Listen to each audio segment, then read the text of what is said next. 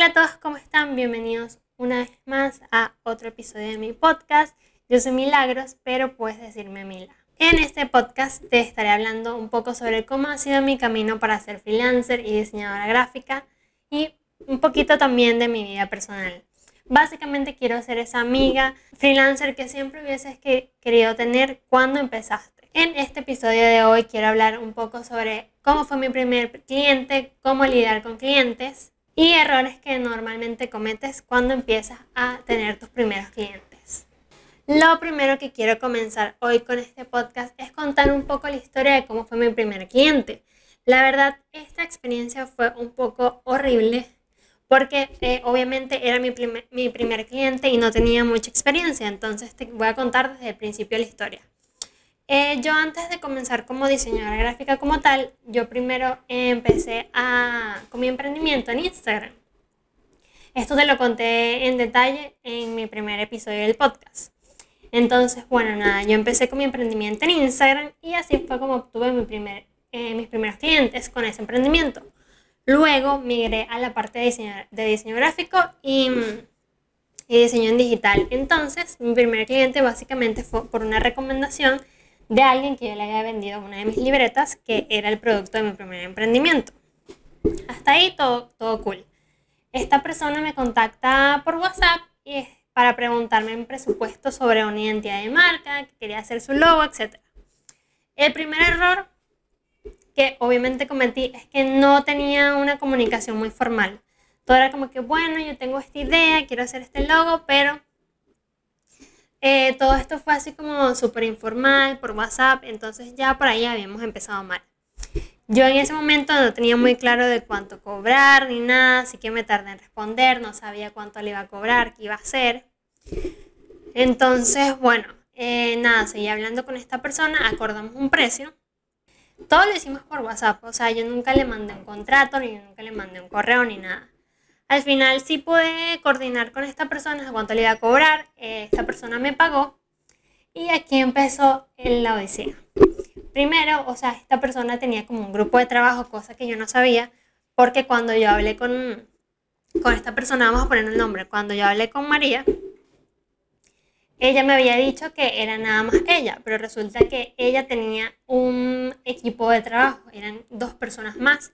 Entonces ya ahí se empieza a complicar la cosa porque no solo tenía que lidiar con la opinión de ella, sino con la opinión de sus otros dos, sino con la opinión de otras dos personas en el equipo.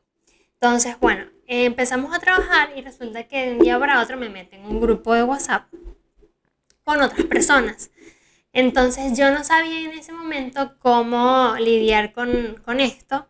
Entonces, bueno, igual yo traté de manejarlo como pude, pero cuando llegó el momento de presentar las propuestas del logo, no solo se la tenía que presentar a ella, sino que se la tenía que presentar a sus otros miembros del equipo. Cosa que también era complicado porque obviamente lidiar con más de una opinión es difícil. Entonces, preferiblemente cuando, cuando estés trabajando con alguien, asegúrate de quién te va a dar esa opinión o cómo, cómo van a ser eh, las respuestas porque no es lo mismo lidiar con un solo cliente que tiene la decisión a que lidiar con varios socios o varias personas. Entonces, eso es importante aclararlo desde el principio. Ahora, bueno, continuando con, este cuento, eh, yo empiezo a mandar las propuestas del logo por este grupo y aquí también se empezó a complicar la cosa porque obviamente todo el mundo me daba su opinión y no había una dirección clara.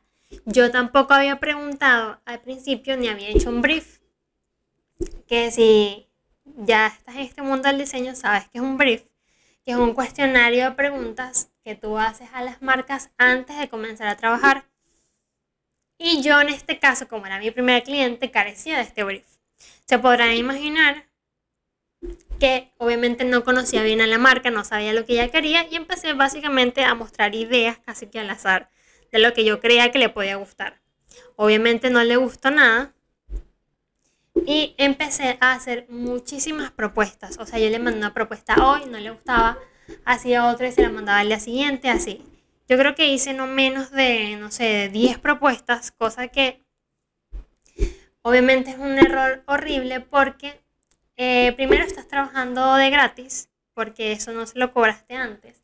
Y después, cuando haces tantas propuestas, te desgastas como creativo. Entonces, eh, bueno, ese fue uno de los errores que cometí y de mandarle muchísimas propuestas, que esto lo puedo hablar en otro episodio exactamente de cuántas propuestas debes mandar y todo esto. Pero bueno, yo empecé a mandar muchísimas propuestas y todos opinaban, entonces no había una dirección clara de lo que yo iba a hacer. Al final, cuando fueron pasando los días, eh, yo hice como que una última propuesta y resulta que otro plot twist hay en, este, en este cuento es que había otra persona en el equipo, en este grupo de WhatsApp, que también era como diseñador. Entonces esta persona también enviaba diseños. Entonces estaba atrapada como en un loop raro con este cliente de que yo enviaba propuestas, otra persona enviaba propuestas y era como, era muy raro. O sea, la dirección y la toma de decisiones no estaba nada clara. Entonces, ¿cómo era posible que si, si me contrataron a mí para hacer estas propuestas, para hacer este logo, otra persona también estuviera enviando propuestas? Eso no tenía para nada de sentido. Y yo, bueno, llorando como siempre en una esquina porque no sabía cómo lidiar con esto. Entonces, al final, eh, esto se quedó así. Yo mandé mis últimas propuestas y después de pensarlo muchísimo, yo dije como que no, yo no voy a hacer este proyecto, eh, le devuelvo su dinero y ya. Obviamente esto me afectaba muchísimo porque tenía que volver a, o sea, tenía que sacar este dinero de mi cuenta y devolvérselo a la persona. Y por supuesto iba a perder este proyecto. Pero eh, lo que pensé y a la conclusión que llegué es que mi tranquilidad valía más que lo que ya me había pagado, porque me la pasaba preocupada, no terminaba este proyecto, no veía fin, no veía una solución, la verdad. Ajá, como sigue diciendo, no veía un, un fin de este proyecto, entonces eh, lo que hice fue hablar con ella y decirle que la verdad no estaba contenta con el, con el proyecto y que yo le iba a terminar, que no puede diseñar más. Eh, María, como la habíamos llamado al principio, se molestó conmigo horrible, cosa que en su momento, bueno, y ahorita lo pienso, me parece como que no tenía que molestarse tanto, porque de verdad lo hice de forma bastante amable. Pero bueno, tuve que hablar con ella y cancelar el proyecto y devolverle su dinero. Yo estaba súper triste, me sentía como que había fracasado, que no había podido terminar mi primer cliente, pero eh, al final del día fue la mejor decisión que yo tomé. Entonces, con este, con este cuento, te quería dejar como que una reflexión de que si hay un cliente que no te está, no está en la misma resonancia que tú, si sientes que con un proyecto que estás haciendo no, no estás bien, estás preocupado, simplemente termínalo, obviamente siempre con siempre de forma educada, nunca nunca de forma grosera ni nada, pero tu tranquilidad vale más que cualquier proyecto. Entonces hay que aprender a decir que no. Entonces, nada, yo finalicé este proyecto y no lo hice. Pero lo bueno es que este proyecto me dio muchísimas herramientas para mejorar mi proceso a la hora de tener clientes. Porque si no hubiese pasado por este proyecto, no hubiese aprendido todo lo que aprendí. Entonces, ahí vamos con la siguiente eh, tema de este podcast el día de hoy, que es cómo lidiar con los clientes. Basado en mi historia, podemos sacar muchísimos aprendizajes. El primero es que debes tener un proceso de onboarding. ¿Y qué es esto?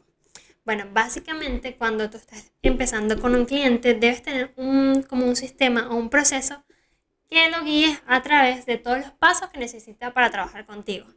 Por ejemplo, yo te voy a dar el ejemplo de mi proceso. Lo primero es que me llega un mensaje de cliente preguntándome acerca de mis servicios.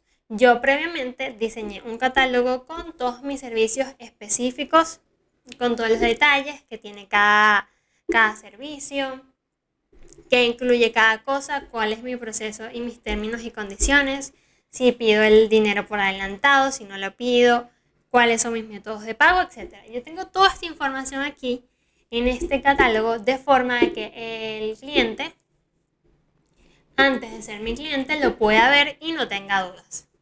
Ahora, una vez que ese cliente ve toda esta información, puede decidir qué paquete o qué servicio va a necesitar. una vez que el cliente decida qué servicio quiere, me contacta nuevamente y me dice, bueno, yo quiero este servicio. Entonces, el siguiente paso que yo utilizo para eh, este sistema de, de onboarding o de, o de preparación antes de comenzar un proyecto es que yo envío un presupuesto detallado, personalizado para el cliente y envío un contrato de servicios. Aquí podemos ver, o ya estás viendo mejor todo lo que hice mal con el primer cliente, ¿verdad? Bueno, entonces yo envío este presupuesto donde el cliente puede ver exactamente cuánto cuesta el servicio, cuánto es el total. También mando el contrato de servicios. A ver, en el contrato de servicios tiene que, em, tiene que estar siempre presente en cualquier proyecto que vayas a hacer.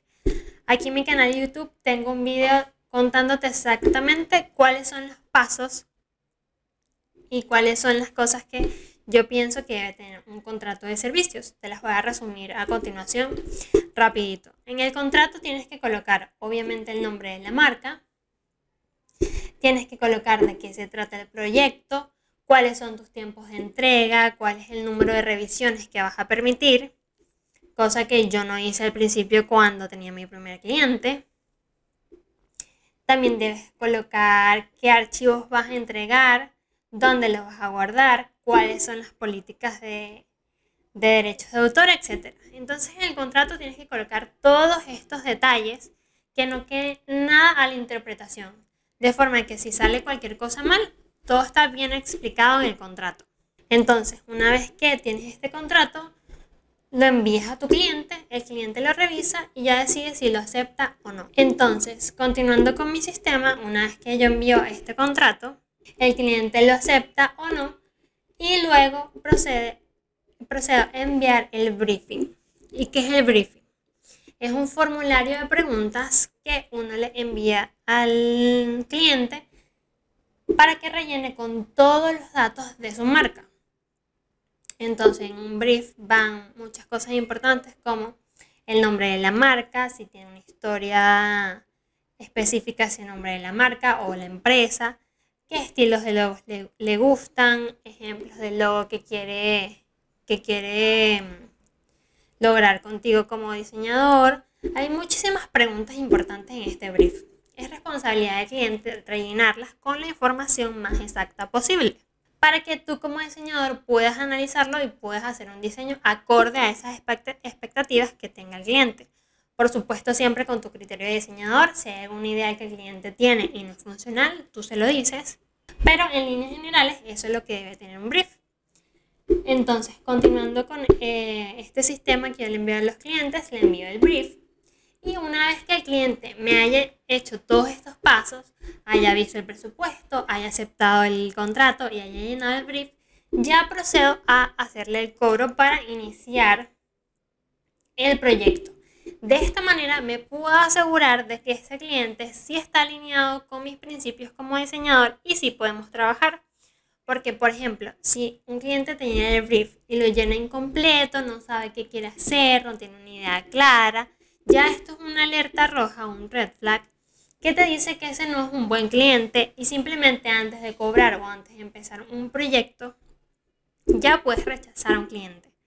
Porque eso es algo que a veces no te dicen, que también debes rechazar a los clientes malos. Entonces, ¿cómo los rechazas? Bueno, cuando le mandas el brief. Pero si no lo mandas, no vas a tener ni siquiera una pequeña idea de qué quiere ser este cliente ni cómo es. Y bueno, en eso podemos resumir cómo es mi proceso para eh, lidiar con estos clientes y cómo es este proceso y este sistema que yo envío a los clientes antes de comenzar. Entonces ya podemos, ya puedes ir notando todos los errores que yo cometí al principio.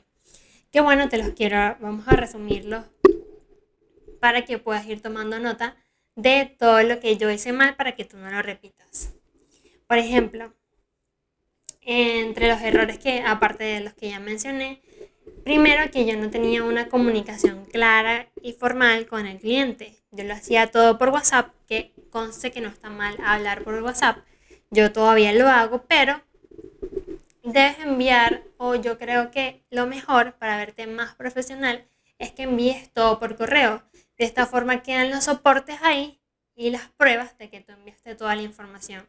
En cambio, por WhatsApp se pueden prestar a malinterpretaciones, puede pasar de que se pierda la conversación y no quede constancia de que tú lo enviaste, etc. También, esto no te, cuando solo hablas así por WhatsApp y de forma informal, no te es muy profesional. Entonces esto también te quita como un poco de puntos a la hora de que el cliente decida trabajar contigo. Y bueno, en general, otros errores que cometí, ya sabes, no enviaba contratos, no, hacía un brief, no conversaba con el cliente previamente antes de cuáles, cuáles eran sus expectativas en el proyecto, no establecía un cronograma de cuándo le iba a entregar eh, los archivos ni nada de esto.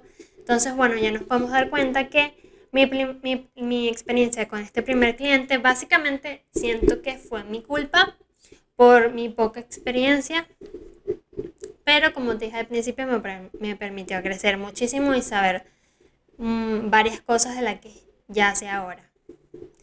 Y bueno, ya llegamos al final de este episodio del día de hoy. Espero te haya gustado un montón. Recuerda compartirlo y suscribirte para que no te pierdas ningún episodio del podcast. Subo un video nuevo a la semana y espero que te haya gustado muchísimo.